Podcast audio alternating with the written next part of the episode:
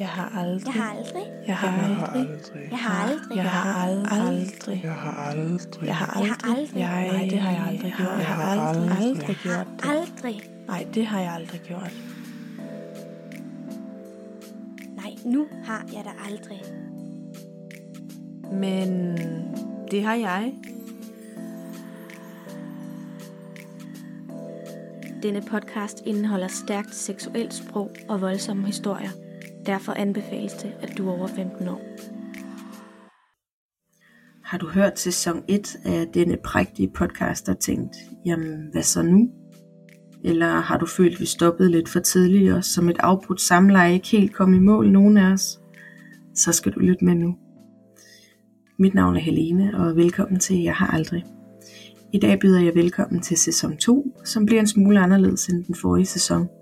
Den bærer lidt mere præg af mine aktuelle interesser og bliver en lidt konstruktiv kommentering på livet, som jeg nu, med den bagage, jeg nu engang bærer rundt på, vil kommentere på. Dette afsnit vil hovedsageligt komme til at handle om singlelivet som nyudklækket, fraskilt sygeplejerske og mor til tre. Men tro mig, det bliver alt andet end kedeligt.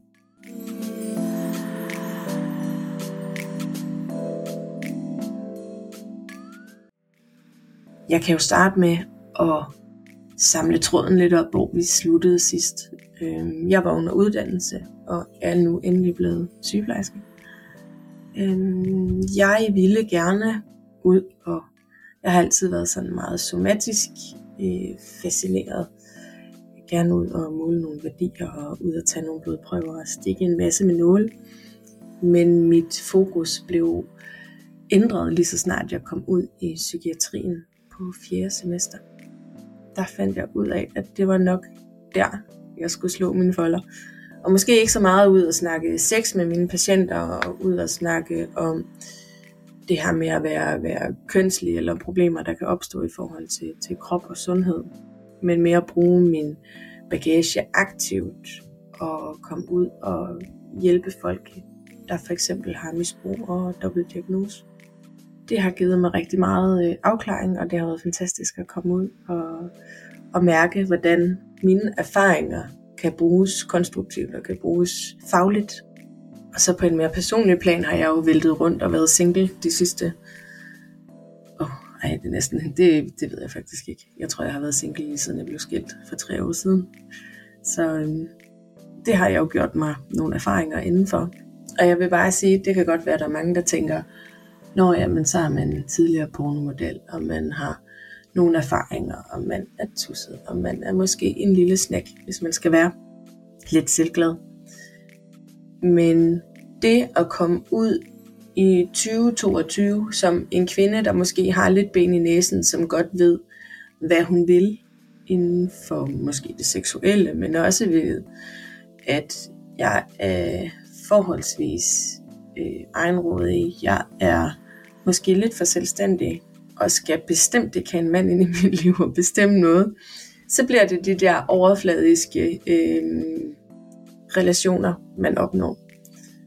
Jeg tror også et eller andet sted, at når man har så små børn, som jeg har, så er det rigtig svært at komme ud og date og have tid til det. Jeg har mine børn hver anden uge, og modsat uge, så arbejder jeg. Så, så det der med sådan at skulle ud og date nogen, som ikke af nogen, jeg møder i hverdagen, den udebliver ligesom. Og så tror jeg også et eller andet sted, jeg måske mangler nogle personlige erfaringer med det her med at tage tingene i et relativt langsomt tempo, når man skal lære nye mennesker at kende. Jeg bliver meget hurtigt fysisk og vil have den del afklaret, og det intimiderer virkelig mange mænd tydeligvis. Det kan godt, det kan godt være lidt en hemmesko, når man skal ud og date. Og så er jeg bare sådan personlighedsmæssigt nok den type kvinde, der bare går ud og siger, jeg vil gerne have noget sex, og jeg vil gerne have noget sex nu. Og hvis ikke det er det, du kan give mig, så vil jeg faktisk slet ikke have noget pakken. så jeg vil hellere afprøve øh, smagmælken, inden jeg køber konen. og, og det, det kan være meget øh, bramfrit, og det kan, det kan intimidere rigtig mange mænd, hvilket nok også leder til, at de sidste par mænd, jeg sådan har datet, enten har været narcissister eller dyssociale mænd. Netop fordi man skal have et enormt ego og man skal være sådan, man skal have en ret høj, øh, ret høje tanker om sig selv og ryggrad for at kunne håndtere en lille fejstig trunde som mig. Og egentlig så, så bliver det jo også lidt problematisk, når jeg et eller andet sted inderst inde rigtig gerne vil ud og have en sød og pæn og rar fyr, som behandler mig pænt. De bliver bare rigtig ofte skræmt væk. Øh, ikke, sådan, ikke af min fortid, men min, mit erfaringsmæssige grundlag. Især seksuelt, der er rigtig mange, der får præstationsangst. Der er rigtig mange, der simpelthen lukker den, inden vi kommer i gang, når de finder ud af, hvem jeg er. Og det er lidt svært. det kan godt være træls, når man gerne vil ud og have kønslig omgang med nogen, man sådan set tænder på, men som ikke fucker med en mentalt, som, som både narcissister og, og de sociale øh, mænd har tendens til at gøre et forhold. I min hien for kønslig omgang med det modsatte og mit eget køn, har jeg øh, måtte ty til måske lidt mere alternative former for dating. Jeg har været inde på sex dating sites. Jeg har været på Tinder, hvor jeg så ikke må være længere. Øhm, og så har jeg faktisk været i swingerklubber. Der kunne jeg mærke en form for, der var det jo ret meget det, jeg søgte. Det der lige på, ikke så meget fis. Øhm, der er sikkert rigtig mange fordomme omkring det her svingermiljø. Og nogle gange kan man da også komme steder, hvor det, det er måske ikke de mest attraktive mennesker, der huserer og folder sig ud kønsligt. Men hvis man vælger med omhu, og hvis man laver nogle gode aftaler på forhånd, så kan det faktisk blive en ret fed aften. Øhm, jeg datede en fyr på et tidspunkt, som faktisk introducerede mig til det her svingermiljø. Vi havde det jo helt fantastisk sammen, og, og han var sådan meget, han var meget lige mig. Vi var, vi var virkelig ens, også på det giftige punkt, fordi jeg kan godt, også både i relationer på grund af min fortid og min bagage i, i, øhm, på det relationelle plan, kan jeg godt være giftig og usikker.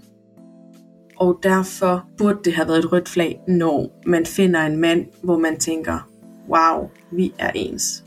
Altså han var giftig på det der punkt, hvor han ligesom, han kunne lege med mig sådan mentalt. Han mindfuckede mig helt sindssygt meget og løg for mig. Har jeg jo så fundet ud af efterfølgende. Og den type mænd, når jeg møder dem, så har jeg rigtig svært, når det ikke er mig selv, der har stoppet relationen og sagt, øh, jeg føler ikke mere. Når det har været sådan noget kaos, så et eller andet sted, så min primitive hjerne går ind og glemmer alt det lort, han lavede. Og går og kun fokuserer på al den fantastiske sex, vi havde, og hvor meget, øh, hvor meget jeg følte mig mødt i mine præferencer, og hvor meget jeg, jeg følte mig set som som den Helene, jeg et eller andet sted føler, jeg er. Både, både på det personlige plan og på det seksuelle plan. Og det, er der ikke rigt, og det er der ikke så mange mænd, der kan håndtere, så jeg følte jo, at den her relation, den bare var noget helt fantastisk. Vi øh, var i det, man den dag i dag nok kalder et åbent forhold. Det vil sige, at vi hovedsageligt øh, gik i seng med hinanden og spiste og overnattede. Men der var ikke noget, der som sådan hed utroskab, hvis der var åbenhed omkring det. Det vil sige, at han kunne jo have andre relationer, hvor, han, hvor det var på et fysisk plan og ikke et, øh, et emotionelt plan. Og den, i starten var det faktisk rigtig svært for mig at sluge, men jeg kender også mig selv, når jeg skal tænke tidligere relationer, fordi der går ikke længe før jeg savner en form for bekræftelse, og hvis ikke det kommer i relationen, så er det noget, jeg skal finde andre steder. Det har i min fortid i hvert fald ført til, at, at jeg har været utro. Så jeg tænkte, at det her, den her form for relation måske kunne gøre, at jeg ikke søgte det der udenom, at jeg havde en fast relation til ham her sådan primært, og så jeg fik den øvrige bekræftelse udover, uden at det skulle være forbudt. Vi aftalte fuld åbenhed omkring øhm, de her andre relationer, og for ligesom at, at sørge for, at der ikke var der ikke opstod den her jalousi, som, som er sygt dræbende i, i, i den åbne relation, og som også gør, at så kan man ikke opretholde den her sunde, åbne relation. Og så, så bliver det giftigt med tiden. Og vi tager rigtig mange gange på klub. Jeg kan huske første gang, vi tog afsted. Jeg var sindssygt nervøs, og det var faktisk lige før, jeg drak mig helt standardvissen, inden vi nåede derned. Øhm, det var selvfølgelig ikke, øh, ikke det bedste, men fordi der var så mange ting på spil, og jeg var 100% ude af min comfort zone, og vidste ikke, hvordan jeg skulle gebære mig, hvad reglerne var, og sådan nogle ting, og, altså var mega usikker omkring det her, men stadig var der den her lille knude ned i maven af spænding, hvor man tænkte, ej, det er nyt, og det er spændende, og det er, altså den her lyst til måske at, ud, at udfordre mine grænser en lille smule. Det var, det var befriende at komme ind og se så mange lidt, lidt påklædte mennesker, der i alle størrelser og ja, som et eller andet sted var der af samme grund, og som ikke, det var meget, det var meget sådan, nogle gange kan man godt føle sig lidt dømt, især når det kommer til sex, og, og det her med at, at være fri seksuelt og sådan noget. Jeg synes selv, jeg er blevet dømt rigtig mange gange på mit kønsliv. Og det gør jeg stadig den dag i dag. Nu holder jeg måske bare lidt mere tæt med det indtil i dag. Øhm, men jeg kan godt mærke, at, at folk har en holdning til, hvad jeg har lavet. Også selvom de ikke siger det, at så er det lidt, når men vi ved godt, du er sådan og sådan. Og så får de måske et chok, når jeg for eksempel den dag i dag siger, at jeg har ikke haft sex siden maj, og vi er i december måned. Jeg gider ikke engang tælle, hvor mange måneder det er, fordi jeg synes, det er en lille smule sørgeligt. Men at komme ind i den her, det er sådan, det er virkelig svært at beskrive, men den her, der er sådan en seksuel energi over det hele, og alligevel er folk bare så fri og så åbne og så imødekommende. Ikke at man sådan går hen og forventer, at nu skal vi bolle alle sammen, og åh, vi skal pille og sådan noget. Altså der er virkelig en form for respekt, at man piller ikke ved folk, og man rører ikke uden at have fået, fået lov til det. Men det var helt sikkert en grænse, der skulle, skulle udfordres, og det var også svært at se min daværende kæreste være sammen med andre kvinder. Altså det her med, at, at man er sammen, han og jeg, og der lige pludselig er nogle kvinder, der kommer og siger, må jeg være med? Øhm, også fordi lige pludselig så var det sådan noget seksuel frigjorthed på et plan, jeg ikke har været en del af i mange år. Det er sådan en del af mig, der har været lukket ned og gemt væk, og ej Helene, det, det skal du ikke praktisere det der, fordi det, øh, der, det, den er for lang, det, det, det er direkte i relation til din fortid, og, og det, det er du simpelthen nødt til at pakke væk, for du er en ny Helene nu. Men det han ligesom åbnede for mig, også bare ved at tage på de klubture, det var, at nu kunne jeg lige pludselig sætte døren lidt på klem til den gamle Helene, der faktisk nød sex, der faktisk var seksuelt frigjort, og ikke var ikke dømt sig selv. Jeg tror måske de sidste 10 år har jeg dømt mig selv lidt hårdt for de ting, jeg har lavet, fordi jeg følte et behov for at gøre det. Og kom ind i den her klub, hvor jeg bare kunne, jamen hvis det var fordi jeg havde lyst til at have sex på gulvet med fem forskellige, og kaste mig i grams, så var det bare det, jeg skulle gøre. Der var ikke én, der ville kigge skævt til det. Folk ville nærmest bare give high fives bagefter. Jeg tror, det var voldsomt befriende. Men det kommer nok ikke som et chok, at relationen til ham her, lad os kalde ham M, øh, ender øh, helt forfærdeligt. Vi havde en fælles profil på noget, der hedder Skor, hvor vi sammen ligesom søgte de her relationer, de her spændende ting, de her grænse, grænseudfordrende oplevelser. Og på et tidspunkt bliver det bare for meget for mig, fordi det kan godt være, at der er en håndfuld eller to lækre kvinder, som man gerne vil have kontakt til, og lækre mænd selvfølgelig, øhm, inde på på skor. Men der er også bare en million liderlige og knapt så øh, attraktive mænd inde på den her platform. Og det gør også bare, at man får et utal af klamme henvendelser og dick pics og jeg ved ikke hvad. Og det udfordrer min lyst betydeligt til at følge med derinde. Så på et tidspunkt siger jeg til M, kan du ikke gøre sådan, så jeg ikke kan logge ind, eller jeg, kan du ikke styre profilen, og så holder jeg mig lidt i baggrunden, for jeg skulle køre lidt død i det, og jeg mister lidt lysten til at lege med nogen overhovedet, fordi at de her mænd, de bare tager pusten fra mig. Jeg synes simpelthen, at nogle af de ting, de skrev, og måden, de var på, det var bare, det var overvældende, at det var pisseklamt. Og det gjorde han så, og det gik fint. Jeg tror også, der var noget spirende jalousi i mig, fordi jeg ligesom kunne gå ind og læse, når han så som sig selv gik ind og skrev til andre kvinder for at få dem med i nogle setups, eller for at få dem med i noget, noget et eller andet, noget, måske kun mellem ham og dem. Og det der med at kunne læse, når ens kæreste komplimenterer andre kvinder for at score dem, det gjorde simpelthen for ondt i hjertet. Jeg blev, jeg blev faktisk ret, øh, jeg blev ret jaloux på sådan den helt grimme måde, hvor jeg sådan begyndte at skabe mig lidt, øh, som, en, som en hver anden nok også ville have gjort, men når vi netop er i den her åbne relation, så er det jo også meningen, at man skal, man skal kunne det her, uden at blive jaloux. Men for netop at undgå den her jalousi, også fordi jeg egentlig gerne vil give, vil give det et, et skud, og prøve at se, om jeg ikke, ikke godt kunne være i den her åbne relation, så, øhm, så, så, så går jeg ikke ind på, på vores profil og læser beskederne og sørger for, at han, han giver ligesom referat om, hvem der har skrevet, og hvad vi skal, og hvordan setupet er, hvem vi skal mødes med, og sådan nogle ting. Og det går fint i noget tid, og så lige pludselig en dag får jeg lyst til at læse med. Jeg keder mig, og jeg tænker, ej, nu vil jeg også gerne lige ind og se, hvad der sker på vores profil.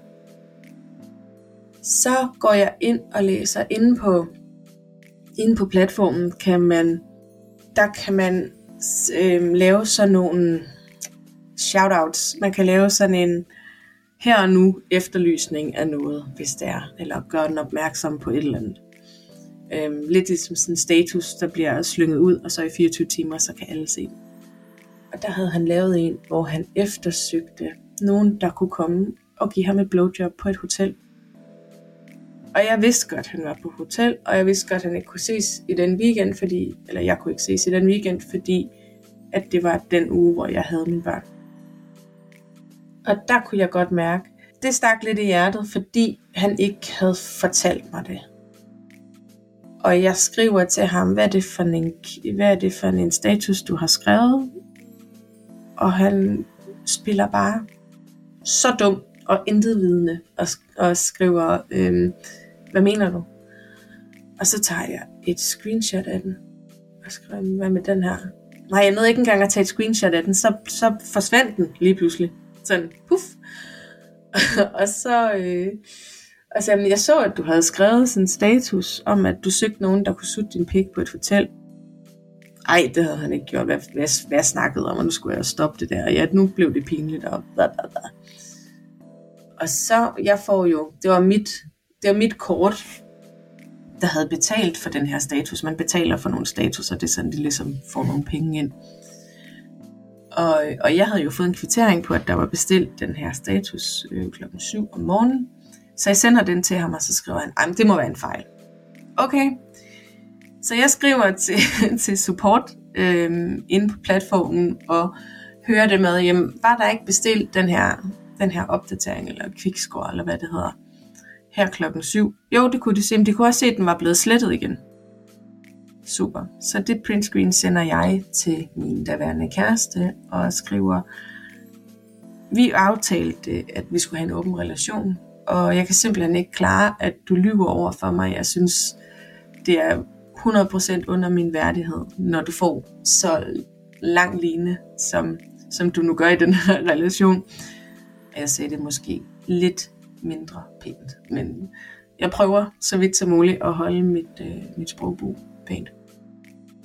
Øhm, jeg sagde til ham, du er, kæmpe røvhul, og vi skal på ingen måde noget som helst. Jeg er så fucking done med dig. Fordi jeg var... Det var ikke så meget det, at... Altså, herregud, fint nok, at han søger nogen, der kan give ham et blowjob på et hotelværelse. Altså, vi er i en åben relation. Det rører mig på ingen måde, om det så havde været 20 og sut hans pik den dag. Men jeg gider ikke, at man lyver omkring det. Altså, herregud, hvis han havde sagt til mig, om jeg, øh, jeg keder mig, at ikke, øh, jeg, jeg tror skulle lige at få en til at komme forbi. Cool, så havde jeg kunne holde, så havde jeg haft noget at forholde mig til. Men når han bliver taget direkte i en løgn, og bliver ved med at lyve, og bliver ved med at sætte det op, som om det er mig, der er gal på den, at det er mig, der overreagerer, at det er mig, der bare er en hysterisk kælling, så bliver jeg gal. og jeg, øh, jeg slår op med ham, og, jeg udløber, og det, sjove, det sjoveste var jo, at den her profil, den er jo linket op også til min e-mail, så jeg går jo ind og skifter kodeordet, og så overtager jeg den bare 100% og laver den til en single profil, og ud med ham, og ud med alt, og så, øh, så kan han bare rende mig. Og det var faktisk det, der gjorde mest ondt på ham. Det var at, at miste den her, øh, den her profilering inde på sitet. Altså det her med, at han lige pludselig bare var gone. Og jeg tror, der går længe. Jeg prøver på at tage ham tilbage nogle gange. Men det lykkedes ikke. Jeg har ikke... Han, han har stadig sådan en eller anden plads, et sted, hvor jeg tænker, fuck, det var nice, fordi vi kunne nogle ting sammen. Det, det er ingen tvivl om, vores kemi var out of this world. Altså, jeg, jeg har aldrig nogensinde oplevet noget lignende, men det er måske også det, der gør det så farligt. Netop fordi, at han, han var 100% narcissist og satte sig selv først. Altså, han havde verdens største ego. det var ikke det eneste, der var stort. Men det var ikke kun derfor, at det var god sex. Han var bare han var noget helt anderledes. Og det er måske også den der jagt, og den der, det der giftige, altså det der med at være så sindssygt toxic, der bare, der fangede mig, der fascinerede mig. Og nu er det, ja, nu er det et år siden, at vi gik fra hinanden, eller hvor jeg bostede ham i det her.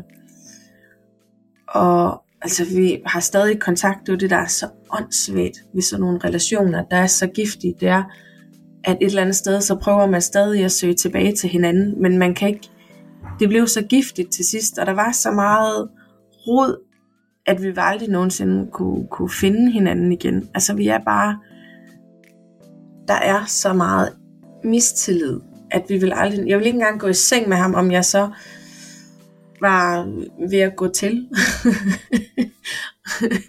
om det så var livsnødvendigt at, øh, at briste min øh, nyudklækkede jomfruhinde igen. Så nej, jeg vil aldrig nogensinde være sammen med ham igen.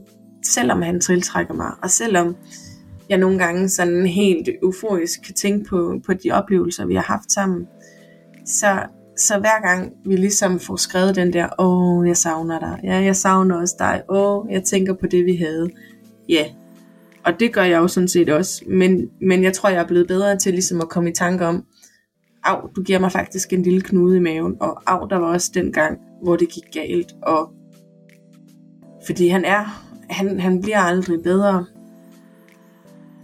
Jeg fandt jo også ud af, at de gange, hvor han ligesom havde sagt, at han havde sine egne børn, og ikke kunne ses den weekend, at han bare lå og knippede til højre og venstre. Også uden at sige det. Og det er jo præcis det modsatte af den her åbne relation med, med ærlighed og åbenhed. At, øh, at ting skal gøres i smug, det kan jeg simpelthen ikke forstå. Ja, eller et eller andet sted kan jeg godt forstå, at det bliver spændende, og det bliver farligt, når man lige pludselig befinder sig i det her forhold, hvor man faktisk må alt. At man stadig, hvis man er sådan en crime writer seksuelt, at man skal ud og finde noget, der, der er forbudt at man selvfølgelig så skal gøre noget bag om ryggen på hende, som man egentlig har den dybe relation med. Men øh, det bed ham så bare i røven, for jeg tror sgu ikke, han finder en, der er lige så sej som mig. Eller lige så, lige så skør. Men jeg finder nok heller ikke noget, der en til en kan matche mig. Så det kan være, Det kan være, at jeg skal skrue lidt ned for min charme næste gang, jeg skal ud og date en fyr. Sådan så han ikke bliver intimideret og får vatpik. Fordi det, øh, det er sgu lidt der, vi er lige nu. At jeg, øh, jeg er coming on strong, når jeg endelig får vagt noget interesse hos det modsatte køn. Og jeg gider ikke ud af den og, og date narcissister eller psykopater. Det ligger rigtig meget i min fortid, og det har jeg nogle grimme erfaringer med. Plus at de bliver bare hængende. så jeg skal ud og finde mig en sød fyr. Og det er faktisk også lidt sjovt, fordi jeg er jo i, i i nuværende tilstand øh, 36 år gammel. Og det har jeg rigtig svært ved at forholde mig til, fordi jeg er jo mentalt stadig 25. Og der har jeg faktisk siddet fast de sidste par år. Og så føler man sig jo først gammel, når man går ind på de her dating apps og ser mænd på sin egen alder. Og så tænker, hold kæft, hvor ser de gamle ud. Og så gammel synes jeg faktisk ikke selv, jeg ser ud. Så jeg, jeg er sådan lidt... Øh, jeg er lidt i konflikt med mig selv, for jeg tror faktisk, jeg skal ud og finde sådan en sød fyr, der måske er 10 år yngre. der er også noget stamina, og der er noget, noget udholdenhed, og jeg har hørt, de har en pik som en Peter. Eller det ved jeg ikke. Måske ikke, når de bliver intimideret. Men, men jeg tænker, at, øh, at jeg, det er simpelthen for svært for mig at date en, der er, øh, der er på min egen alder. Fordi jeg bliver konfronteret med, hvor gammel jeg er. Og, øh, og mentalt, der er jeg stadig 25 og har stadig behov og lyst og præferencer som en øh, på 25. Jeg har godt nok hørt, at 40'erne er de nye 20'er øh, seksuelt for kvinder, så, så det kan være om fire år, at jeg ændrer mening, og jeg bare tænker, holy shit. Men, øh, men så er jeg jo sådan en ægte cougar. Lige nu er der bare sådan en cougar i forklædning. Sådan den mest sindssyge MILF i Nordjylland. ja.